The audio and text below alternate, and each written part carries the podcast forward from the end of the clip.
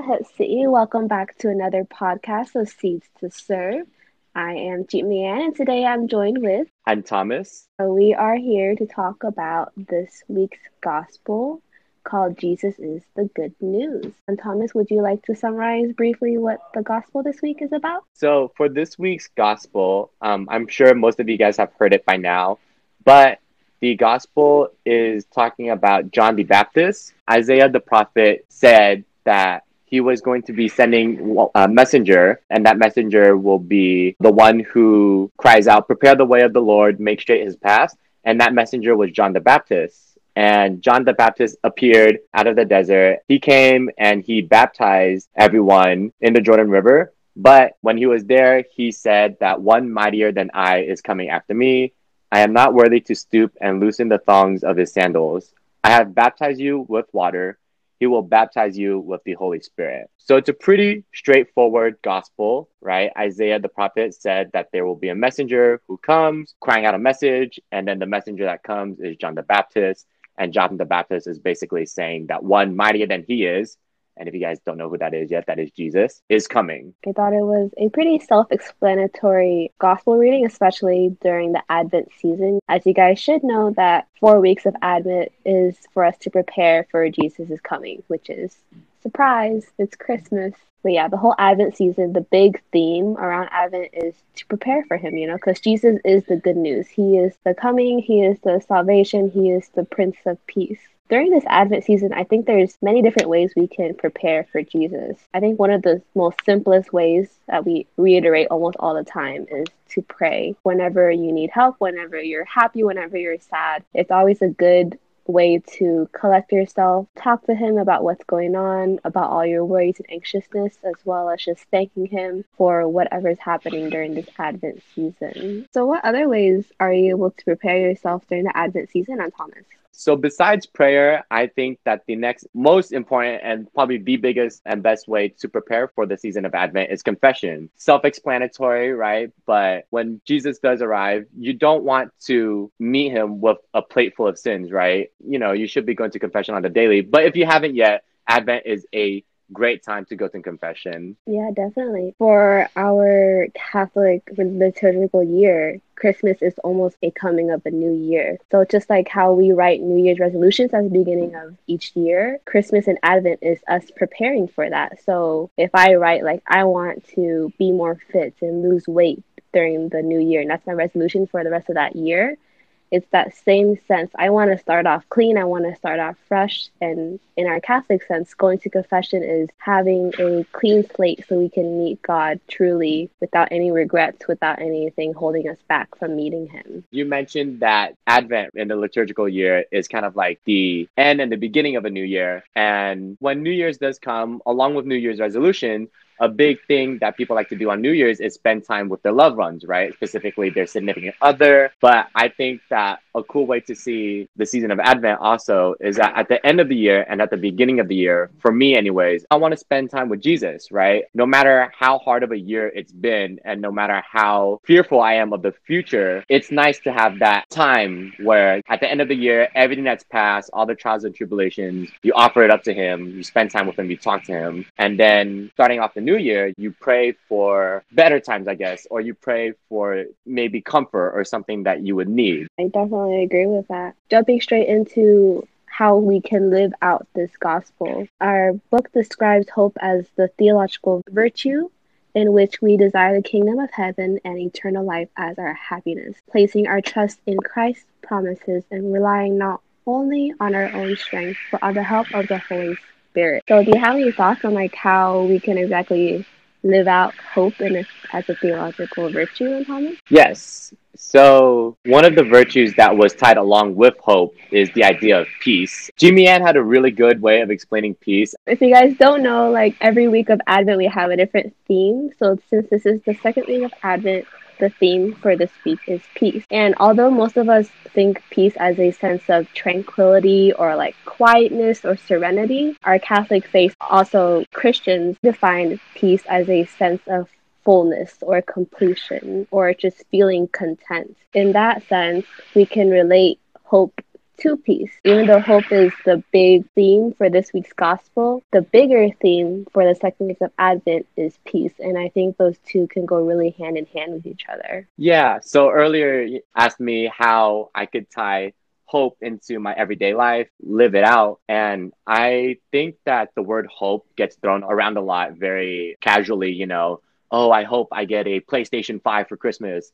Oh, I hope I get a new, I don't know, laptop for Christmas. Oh, I hope I get a raise for Christmas. I feel like that word hope, because it's thrown around so casually, it kind of loses its meaning. But as mentioned earlier, hope as a theological virtue is the desire that we have to enter the kingdom of heaven for eternal life, placing our trust in Christ's promises, tying that into the idea of peace and being content with what you have. If we truly have the desire to one day enter the kingdom of heaven and be with God and be with Jesus and be in eternal happiness, then even though there will be trials and tribulations along the road there, the one thing we want, we're going to get because when Jesus came and he died on the cross for our sins, he saved us from sins, right? We know we're going to get it as long as we follow what we should be following. And if you have that desire and it's already promised to you, you kind of have that feeling of, of being content already because you have it. It's given to every single one of us. And I think that's the cool thing that hope and peace kind of ties together. Definitely. By the gospel book describing hope as having the desire to enter the kingdom of heaven, having eternal life with God is achieving full peace. And I think that's also why Jesus has another name, which is the Prince of Peace. He's supposed to be bringing peace to all of us, especially when he died on the cross to save us from our sins sins and also just giving us that hope that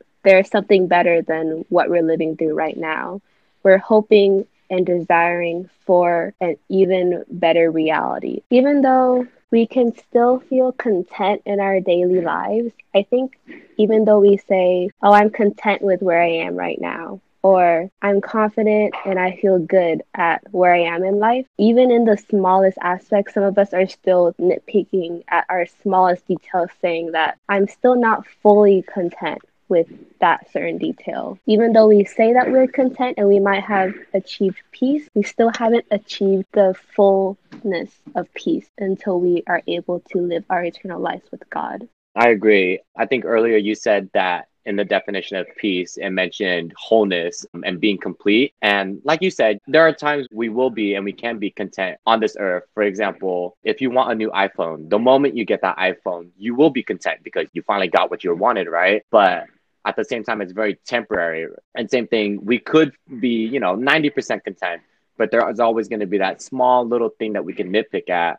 However, the kingdom of heaven and spending eternity with Jesus, that's forever because it's eternity, eternal happiness. And that's not temporary. And that is complete. That is 100% everything that we want. I think sometimes people may say, oh, you're not content with where you are. Like, how much more do you want? And it seems almost like you're greedy. Not feeling content with yourself allows for more growth. For example, let's say I'm content with going to a Cal State school for example, for you guys, since you guys are applying for college, let's say I am content with going to a Cal State school, but I'm not fully content. I wish I got into so and so school instead. And I think that even though we say that we're content, we're still striving for something even better. So, in relationship to our spiritual lives with God, we can say, Oh, I'm content with praying on a daily basis two times a day, you know, giving a morning offering, giving a night offering. But sometimes we feel like maybe that's not enough. Maybe we can also listen to Jesus music in the car sometimes, or we can go to adorations when they are provided for us. It's just extra steps you can do when you aren't feeling fully content.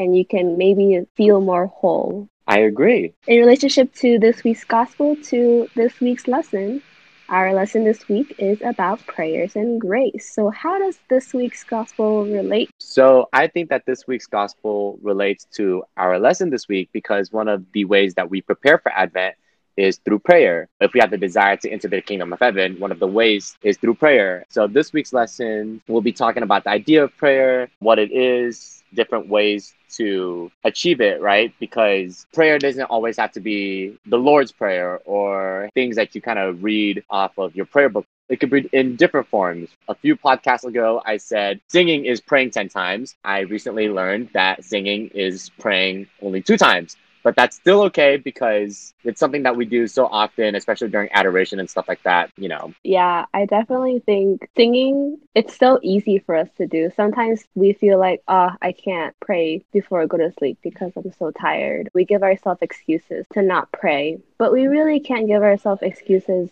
not to listen to Jesus music because I know for me at least, I always listen to music while I'm doing work or while I'm driving. And also, what I love to do is looking at the lyrics of each song, trying to understand the song is talking about. And I think like each song is so powerful because there's a small part of the Bible that's always incorporated in the song. I agree. And it's a really good point that you mentioned was that it really isn't all that hard to put on a worship playlist and listen along while you're doing work. There's so many, even within worship music, there's a song that fits every mood. Whether you're trying to find comfort, there's a song for that. If you're trying to find a little bit more joy, I guess, there's a song for that. Whatever mood you're in or whatever thing you're trying to pray for, there will most likely be a song that goes along with it. And I think that's the really cool thing about songs. Even though singing is praying two times, the louder you pray, maybe it'll be praying three times. Who knows?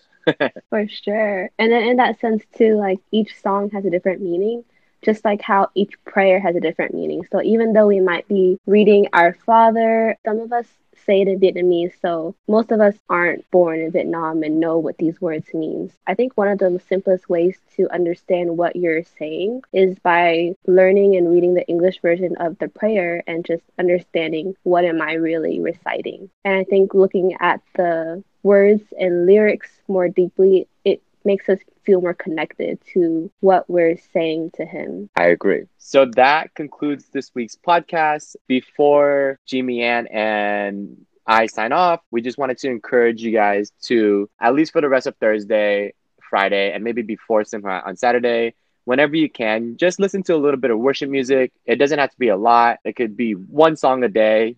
Three minutes out of, I'm sure, hours of music that you guys listen to. And if you guys are having trouble finding worship music. If you guys didn't know this, every week we publish the podcast on our blog at dm.mt. In this week's blog, we'll we usually have a quote and a song, but this week I will try to link my own personal playlist if it's possible. And I'm sure G Man would love to link her personal worship playlist as well if you guys need help finding music to listen to. I would love to send out my Holy Kermit playlist. Ah, mine. Yes. Yours is so creative. Mine is just called Adore. I think it has a lot of meaning within that word. Mm-hmm. Yeah. All right. And with that, we will see you this Saturday at Sinh Hoạt. Bye bye. Bye bye. Happy holidays. It's not good news, it's the best news ever.